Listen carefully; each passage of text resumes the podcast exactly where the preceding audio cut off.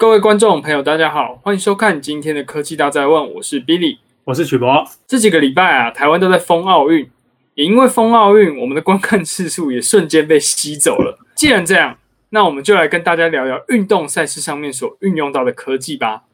对了，曲博，题外话，有些粉丝问说，您过往有擅长的运动吗？或是有没有特别喜欢看什么运动呢？哎，我比较喜欢看的大概是篮球跟棒球。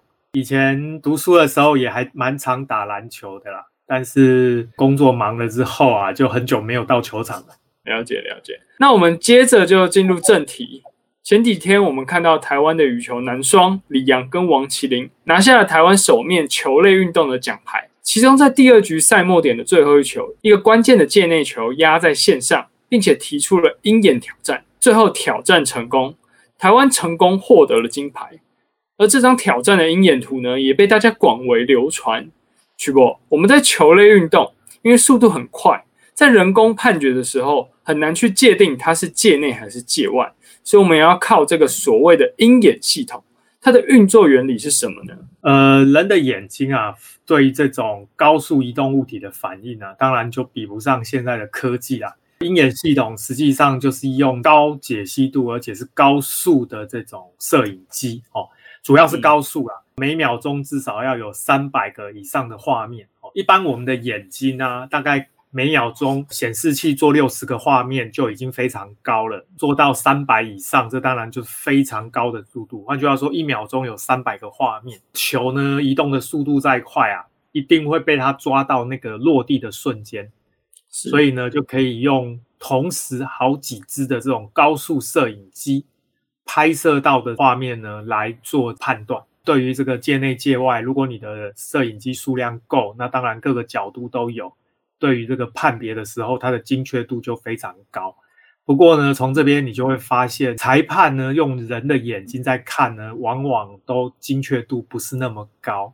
所以呢，用了鹰眼之后啊，常常都会判定说原来裁判弄错了。这个确实是一个有趣的问题啦。所以以前没有鹰眼的时候怎么办？就代表有很多被误判的。其实这个鹰眼系统也不是只有奥运有啊，其实很多知名的球类赛事，比较大的赛事，通常都会配置这样的系统。那接下来我们就继续聊聊属于这一次奥运的创新科技吧。奥运是全世界运动最大的殿堂，也是各个国家展现国力的时候。这是东京奥运啊，日本也可以说筹备了非常久。日本贵为科技大国呢，当然也要把许多创新的科技应用在这次奥运中。像我们看到这一次的转播，奥运就首次使用了 UHD 画质，而且还带 HDR。如果你的电视有 8K 画质，甚至还可以看到 8K 解析度的画面。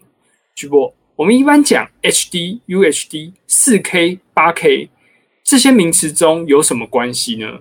还有刚刚提到这个 HDR，它是怎么做到的？呃，我们先讲显示器的解析度啦，哦，HD，我想大家都知道，就是高画质的电视。那这个大概就是在垂直方向呢有一九二零条，那么水平方向有一零八零条，嗯、所以呢，总共就是一九二零乘一零八零，大概是两百万画素。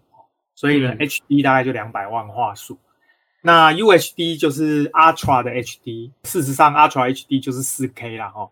那四 K 呢，大概就是四个 HD 哦，你就想象成一二三四四个 HD。刚刚说 HD 大概两百万画素嘛，所以四 K 呢大概就是八百万画素哦。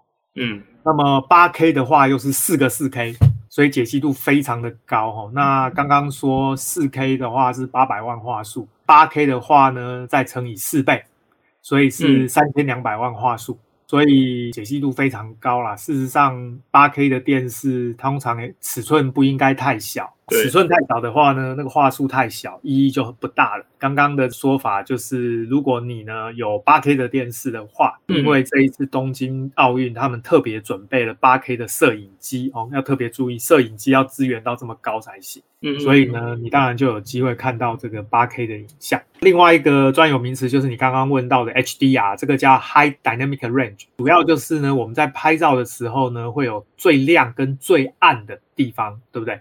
嗯，一个画面里面有最深、最暗的，也有最亮、最明显的地方。嗯、这个从最暗一直到最亮的这一个范围，我们就称为 dynamic range。高的这个动态范围指的大概就是这个最亮跟最暗的地方，它的这个对比要很大。越大的话呢，你的眼睛看到这个影像就会越清晰哦。所以这两种技术其实都是摄影机哦，就是我们用的这个影像感测器能够支援。那么同时呢，我们的这个显示器、电视也要能够支援，这样才有办法看得出来。而我们讲到日本啊，就不得不提机器人。机器人对日本来说也是很重要的。你认为在运动场上，机器人可以做哪些事？而这次的机器人跟过去相比，又有哪些突破呢？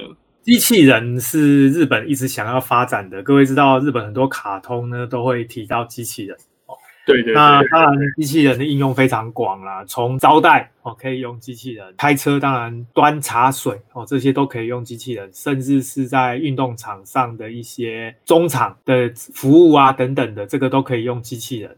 不过呢，嗯、这一次啊，因为疫情的关系，实际上东京奥运虽然办了，但是呢，它的这一个大部分的球赛呢，其实是没有什么观众哦，它呢也不太允许国外的观众能够参与哦。各位知道，这个人太多就会群聚啦。那日本去年其实两千二零年就要办奥运，但是因为去年疫情的关系延到今年，所以他们后来实在也不能再延下去。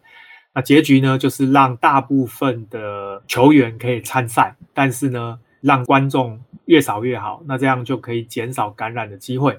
那怎么弥补呢？大概就是用刚刚说的这个高解析度、高动态范围的这个感测器哦，让赛事能够。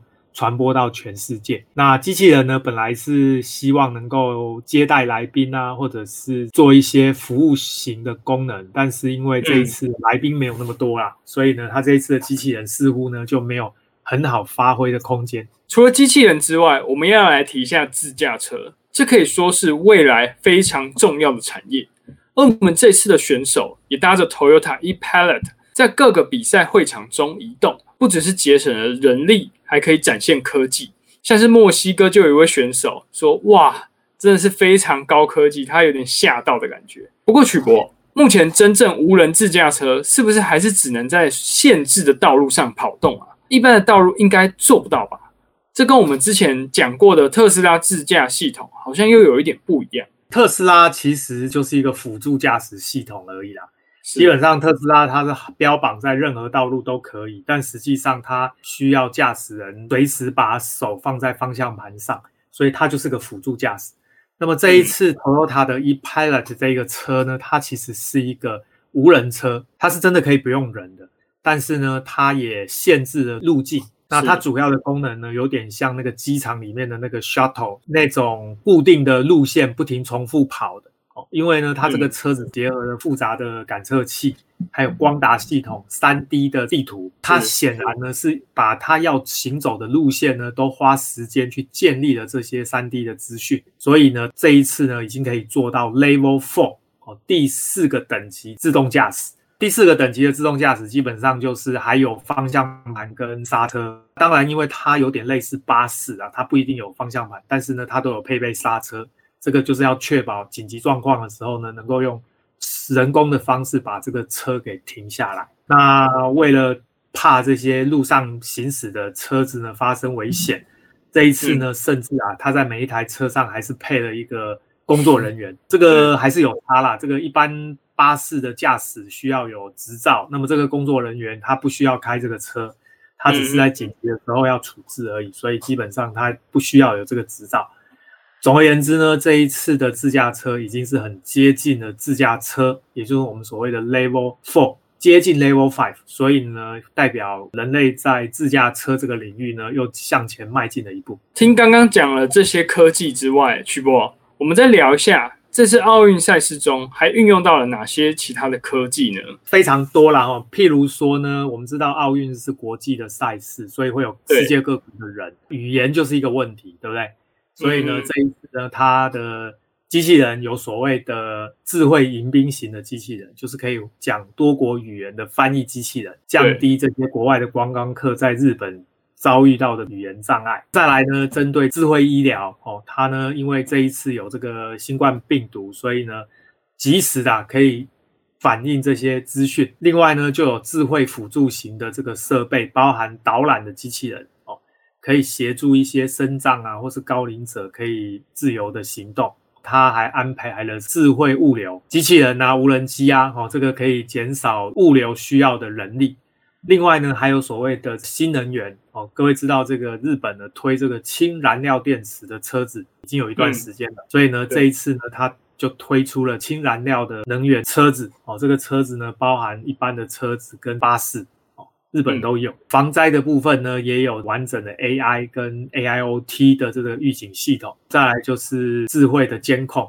它呢，在四十三个赛事的会场有安排了这一些智慧监控的系统，可以做脸部的辨识，让人进入场地的时间能够缩短，也减少维安的能力。最后一个啊，就是所谓的边缘云端。各位知道，如果呢，在比赛现场拍摄的影片呢，要送回云端才能够播放到全世界，这就代表呢，从球场。到云端这一段呢，光纤网路，这个我们称为后传网路，它呢需要很大的频宽。你想想看，这么多的影像摄影机，又是这么高的解析度，这个资料量一定很大。因此呢，在五 G 里面呢，他们一直在推很重要的，就是所谓的行动边缘运算或者多接取边缘运算。概念上呢，就是把这些拍好的影片放在边缘。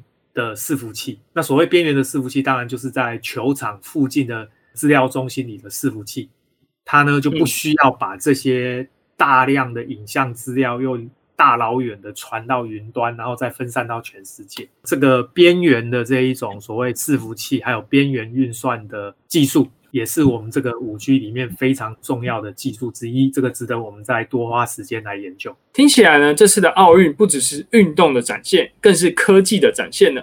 那我们就继续帮台湾的选手加油，加油！那我们今天的影片就到这边。喜欢我们的影片，记得帮我们按赞、订阅跟分享。想聊什么都欢迎留言告诉我们。那我们就下次见喽，拜拜，拜拜。